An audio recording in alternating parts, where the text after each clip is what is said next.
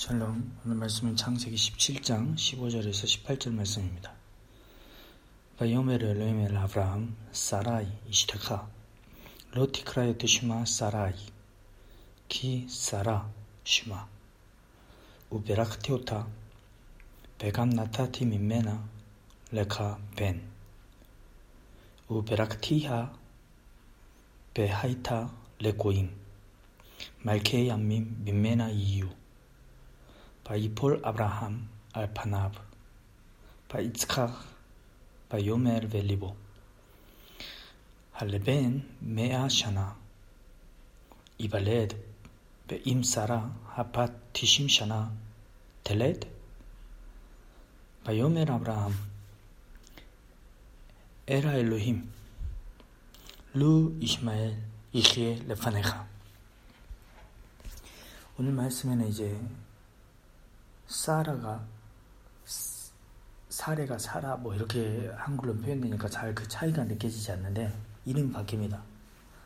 사라 사라이는 이 유드 끝에 유드가 들어갑니다. 사라이 그리고 이름이 바뀐 사라는 끝에가 헤이가 들어갑니다.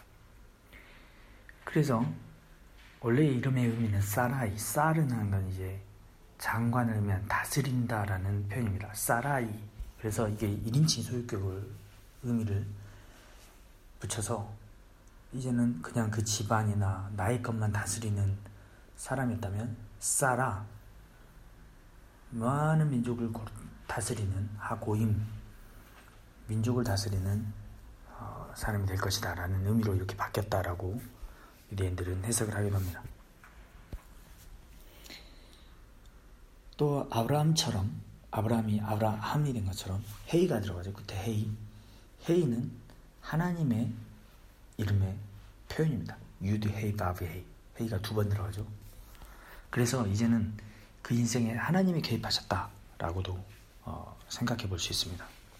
그런데 이 축복이 뭐였냐면 아들을 낳게 될 것이다라는 것이었습니다. 이 말을 들은 아브라함은 17절에 보면 이폴 아브라함 알파남 앞에서 했던 반응과 같이 반응합니다. 엎드려서 그 말씀에 엎드리고 순복하게 되는 것이죠. 그런데 그 다음 나오는 단어가 이츠학입니다. 이삭의 이름이 히브리어는 이츠학인데 이 이츠학이라는 이름이 오게 된 게 사라가 그 천사들의 이야기를 듣고 웃었죠. 그것 때문에 그 아들의 이름이 이츠카이 될 것이다 라고 어, 이야기를 합니다. 그런데 우리는 사라는 그렇게 약간 그죠 하나님 말씀 믿지 못하고 비웃었다 이런 쪽으로 많이 해석을 하죠. 그래서 부정적으로 생각을 하기 쉽습니다. 근데 오늘 본문에 보면 아브라함도 이츠카 웃었다라고 되어 있습니다. 유대인들은 라피드는 이것을 이 웃은 게 사라가 웃는 것과 달랐다. 사라는 그것을 비웃는 거지만 아브라함은 여기서 웃은 건 그 마음의 기쁨의 웃음이다라고 해석을 합니다. 어디서 그런 근거가 있을까요? 없습니다. 그럼 왜 그런 해석을 하게 됐을까요? 왜냐하면 아브라함이 하나님의 말씀 비웃었다라는 것 자체가 이들에게는 음, 할수 없는 표현인 거죠. 그래서 이것을 해석하기 위해서 이것은 벨리보 그 마음에 아, 웃었다라고 하는 거죠. 그런데 그 다음 표현을 어떻게 해석하느냐에 따라 다르겠습니다.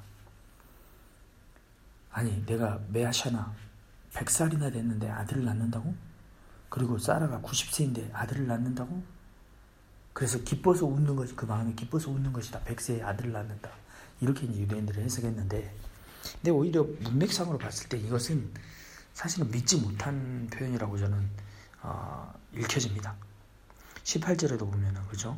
루 이스마엘 예히엘 레파네가 그냥 직역을 하면 이스마엘이 당신 앞에 살기를 원합니다 라는 표현인데 뭐 유대인들이 이것까지도 해석을 바꿔야 되죠 그죠? 왜냐하면 아브라함이 그렇게 웃었다라고 할 수 없으니까 이 표현도 부정적인 게 아니라 긍정적인 거로 이스마엘도 이히엘 레파네카라는 이 표현이 하나님의 말씀을 순종하며 순복하며 살기를 원합니다라는 표현으로 어, 해석을 합니다. 그런데 문맥상으로 봤을 때 그런 해석으로 보기에는 좀 어렵습니다. 루라는 건 약간 부정적인 가정이기 때문입니다. 그런 일이라도 있으면 좋겠습니다. 지게 말하면 이스마엘이 당신 앞에서 살기를 원합니다라는 거죠. 자신의 씨라고 생각하는 게 이제 이스마엘이기 때문에 이스마엘이나 그가 살기를 원한다라고 어, 하나님 앞에 살아가길 원한다는 표현으로 어, 보면 좋을 것 같습니다. 믿지 못할 일이죠. 누가 믿을 수 있겠습니까? 아무도 믿지 못할 일이죠. 그런데 성경에는 그 믿지 못할 일들이 일어납니다. 왜냐하면 그 하나님이 전능하신 하나님이시기 때문입니다.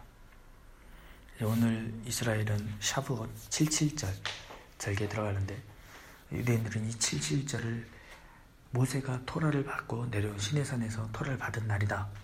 수요한 날이다라고 어, 생각을 합니다. 하나님의 말씀이 이 땅에 내려온 것도 이들에겐 기적이죠. 그런데 이 샤브, 샤브옷에 또 오순절에 성령의 강림 사건이 있어 하나님의 성령이 임하였던 그 절기이기도 합니다. 사라이가 사라가 된 것처럼 이제는 그냥 나 중심의 삶이 아니라 하나님 중심의 삶을 살게 되었던 것처럼 또 아브라함에게도 그 약속의 말씀이 주어지고 그 약속의 말씀에 엎드렸던 것처럼 믿지 못한 아브라함도 이츠학 그가 웃었죠. 믿지 못할 일이 아브라함의 삶에도 일어난 것처럼 오늘 내 삶에도 그런 하나님의 기적이 일어나길 소망합니다.